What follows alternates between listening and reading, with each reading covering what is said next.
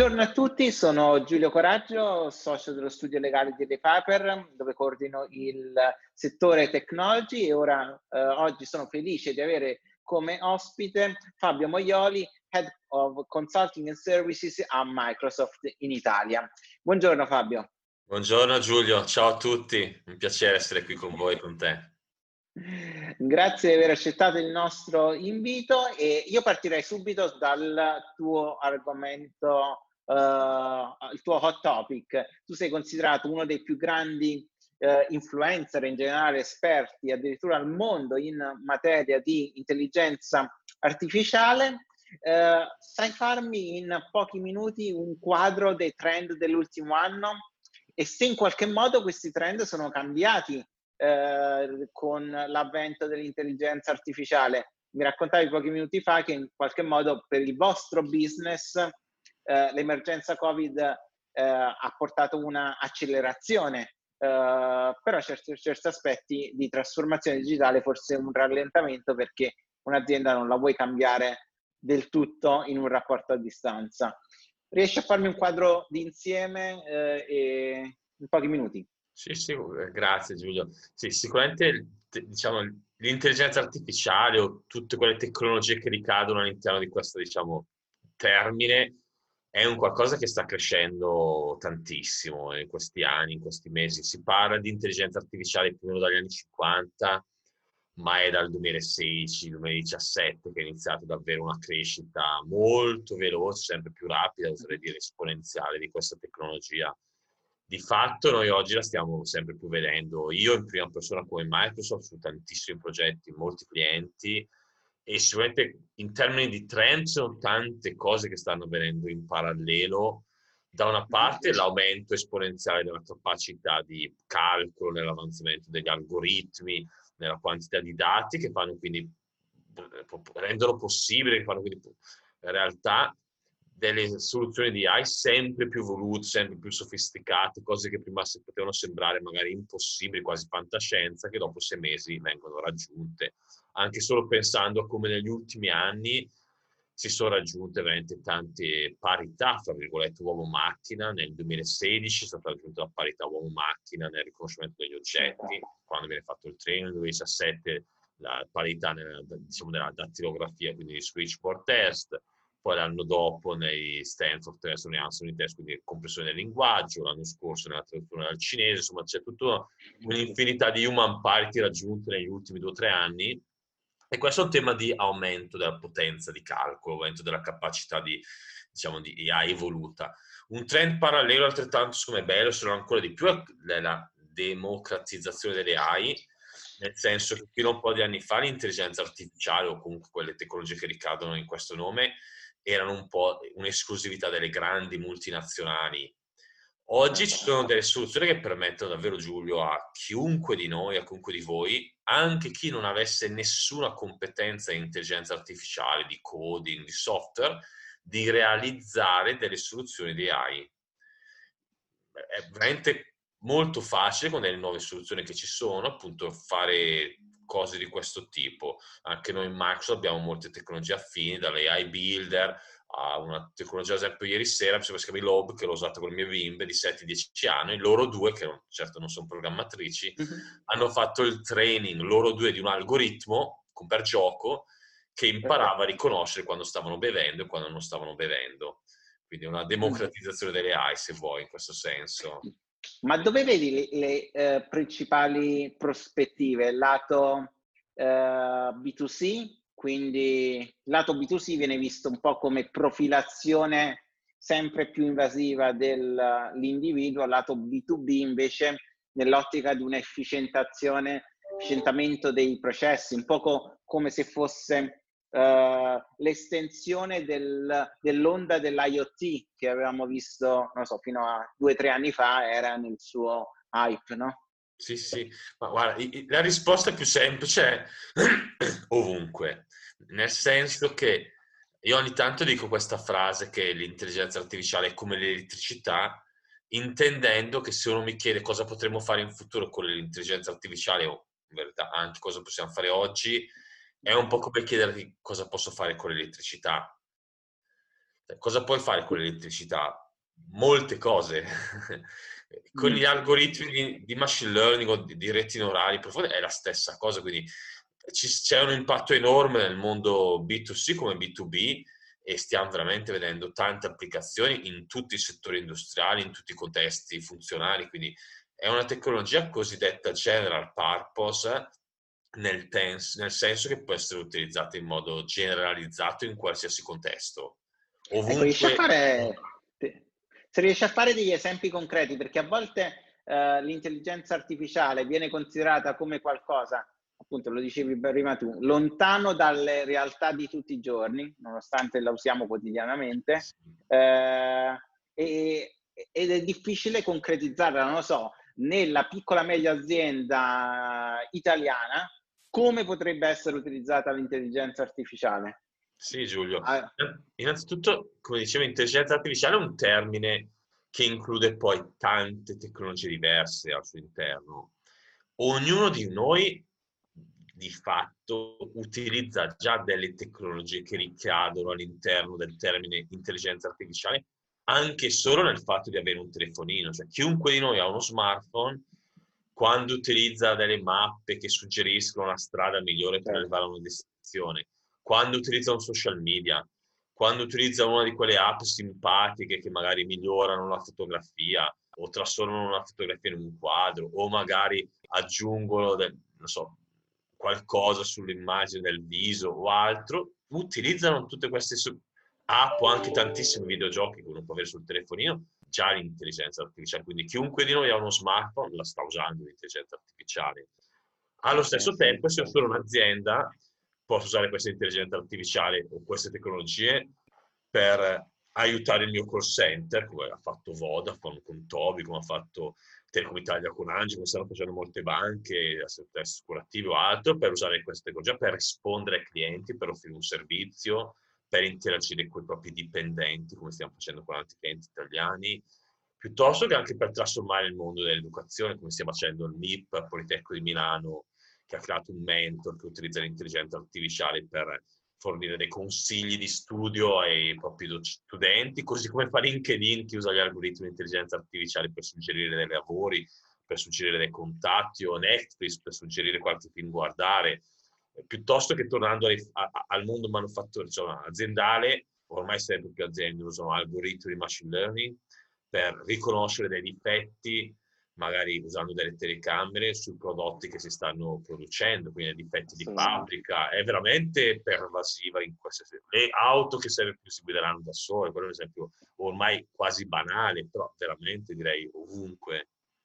No, no, ma è interessante. Il, l'esempio che facevi del call center, forse per eh, chi non è tanto nel settore, eh, è finalizzato a... Uh, fare in modo che il call center risponda come se fosse un essere umano, perché se è semplicemente un messaggio registrato eh, oppure delle frasi precompilate, evidentemente l'interlocutore, il cliente della tele- società telefonica eh, frust- eh, si sente frustrato da un po' di tempo, mentre la macchina deve capire che cosa effettivamente il cliente sta cercando e rispondergli come se fosse un essere umano. Questo è il, e per questo deve, Deve, serve, eh, serve un, un motore di intelligenza artificiale che capisca il, il, significato, quindi non solo che sappia eh, comprendere a livello, diciamo, lessicale e fornire una risposta, ma veramente capisca l'intenzione della persona, quindi il perché quella persona sta chiedendo qualcosa, qual è l'intenzione della, di quello che uno ha espresso e uno può esprimere la stessa intenzione in tanti modi diversi, come uno può dire ho fame piuttosto certo. che voglio mangiare, esprimono la stessa intenzione, cioè il fatto di voler mangiare, però uno può l'espressione ho voglia di mangiare, ho fame, esprimerla in tanti modi diversi. È molto che non mangio, ho fame, eh, ho voglia di mangiare, mi sento in, ho bisogno di energia, devo ricaricarmi.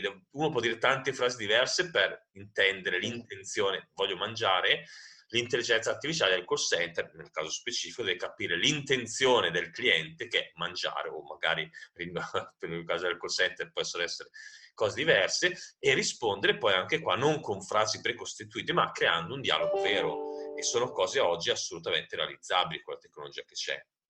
Assolutamente. Questo presuppone che ci sia evidentemente un'analisi molto dettagliata di, uh, delle informazioni delle precedenti conversazioni perché la macchina deve diventare intelligente e comprendere effettivamente con quell'espressione, come dicevi tu, uh, che cosa il cliente intenda e evidentemente Corretto. ha delle, delle fa sorgere delle problematiche in materia di privacy che però possono essere agevolmente risolte eh, adottando le eventuali eh, le, eh, le precauzioni del caso e essendo trasparenti nei confronti dell'interlocutore che sta parlando evidentemente con una macchina. Ma tu pensi che ci sia un settore su cui ci sono le ma- maggiori potenzialità di crescita? Tu dicevi l'intelligenza artificiale è democratica, quindi sarà come l'energia, si applicherà ovunque. Ma nei prossimi, non lo so, 12 mesi vedi, so, una crescita nel settore dell'healthcare perché siamo nella, durante l'emergenza Covid o in altre aree? Ma guarda Giulio, sicuramente l'healthcare, quindi il mondo della sanità, è uno dei mondi che ha la maggiore potenzialità di essere trasformato da questa tecnologia. Perché teniamo presente che l'intelligenza artificiale in generale, come in tecnologia, impara dai dati, impara dalle informazioni, come noi impariamo dall'esperienza, noi che nasciamo da piccolini e poi insomma cresciamo e impariamo in base a quello che ci succede, non siamo diciamo, preprogrammati nell'imparare delle cose, ma quello che succede ci, ci fa crescere.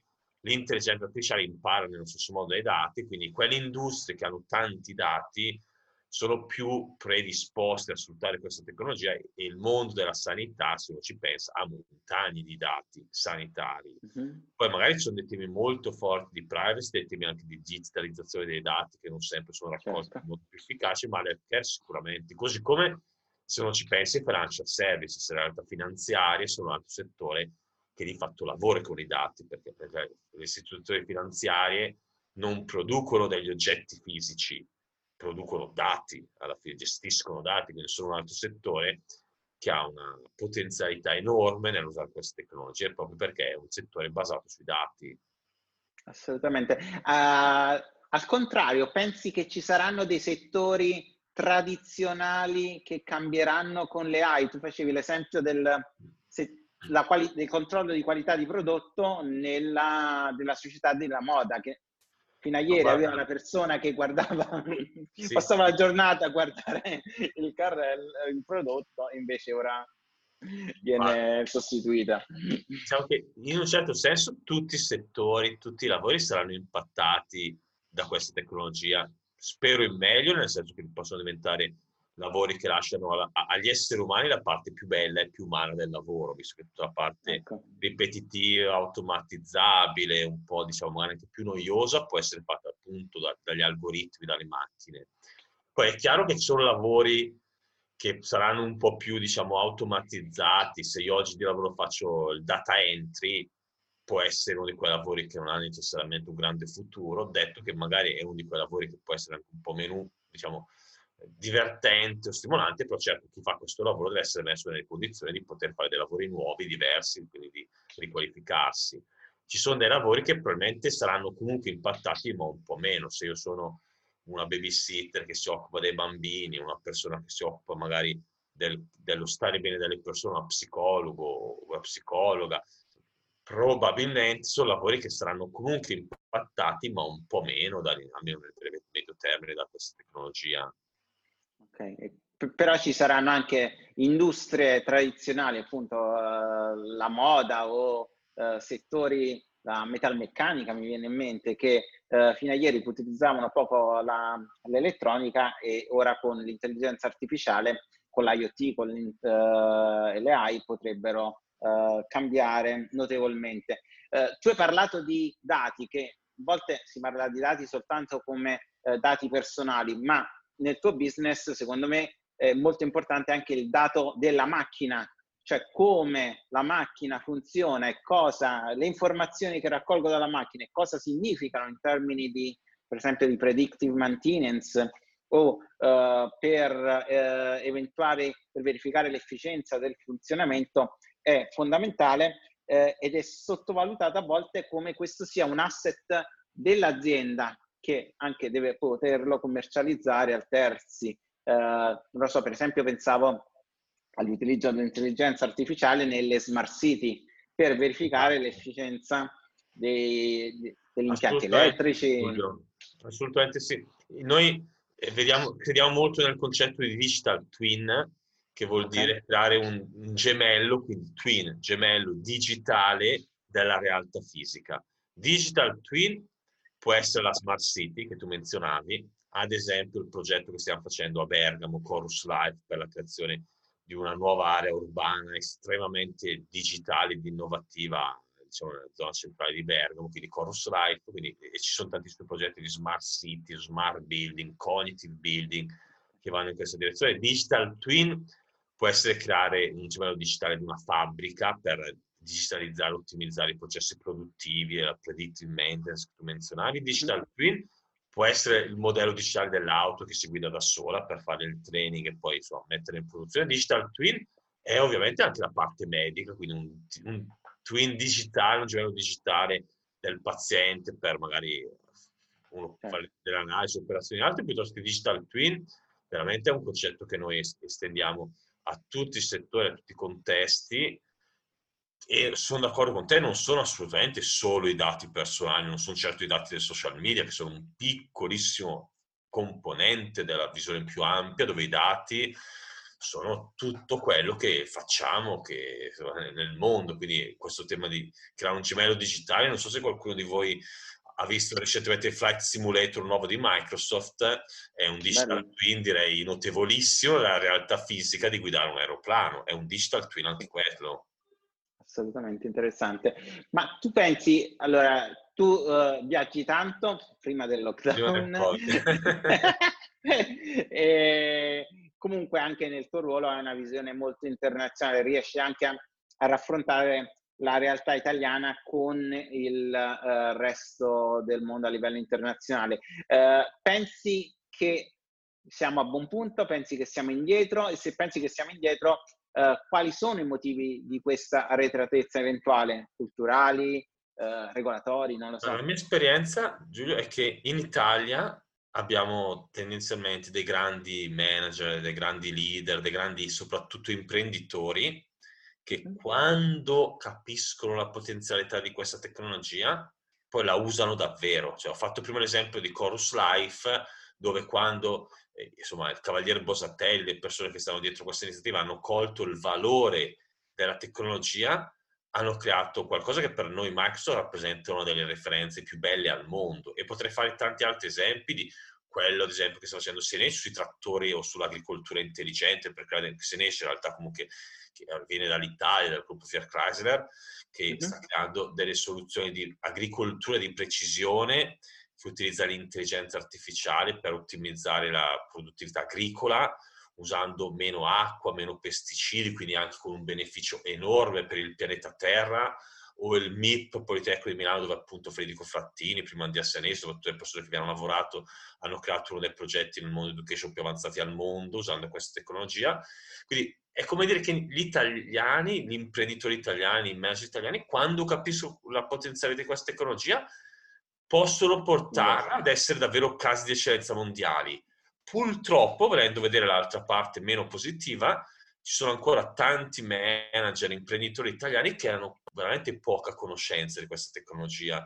Quindi, per come la vedo io, in Italia oggi si sta creando una forte divisione fra quei manager, quelle aziende, quegli imprenditori che hanno capito quello che possono fare e magari la usano addirittura a livello di best class mondiale, di veramente casi stupendi eh, worldwide, e purtroppo tanti altri che quasi non sanno nemmeno che esiste, che lavorano ancora magari un po' come se questa tecnologia non fosse già una realtà che i loro competitor stanno utilizzando. Quindi c'è un, una sfida enorme sicuramente in Italia di conoscenza, di consapevolezza diffusa su queste tecnologie, se ne parla troppo poco, si fa troppo poca formazione, troppi imprenditori non la conoscono e quindi oscillano fra confonderlo con la fantascienza, pensare di avere un qualcosa quasi di magico che gli dici qualcosa e quello risolve tutto, all'opposto pensare che non ci sia, che sono un po' tutti e due atteggiamenti pericolosi, perché ovviamente entrambi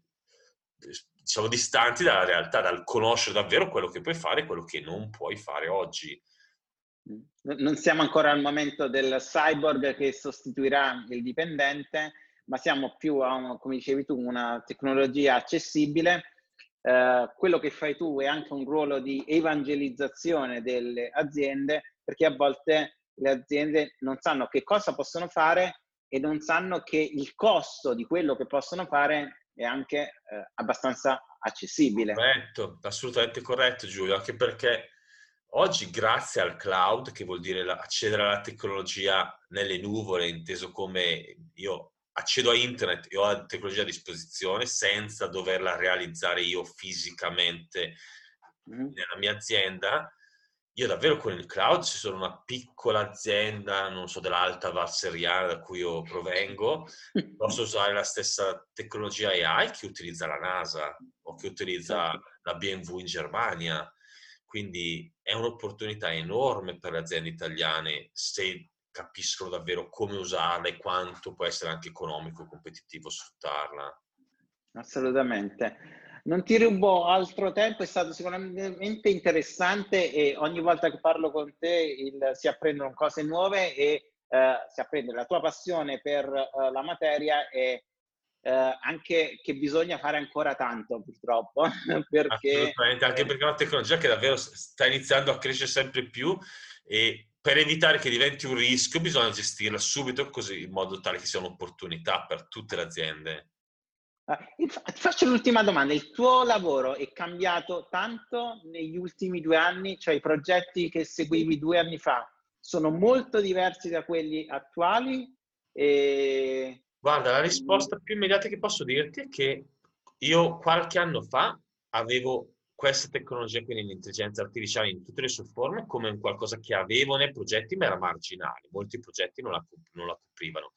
Oggi ormai è diventato davvero la parte preponderante del mio business. È cresciuta tantissimo. Io oggi davvero, se guardo le attività che il mio team svolge sul mercato, quasi sempre c'è una qualche valenza di machine learning o comunque di intelligenza artificiale all'interno. Assolutamente. Va bene, grazie mille del tuo tempo, ti auguro una buona giornata. Grazie.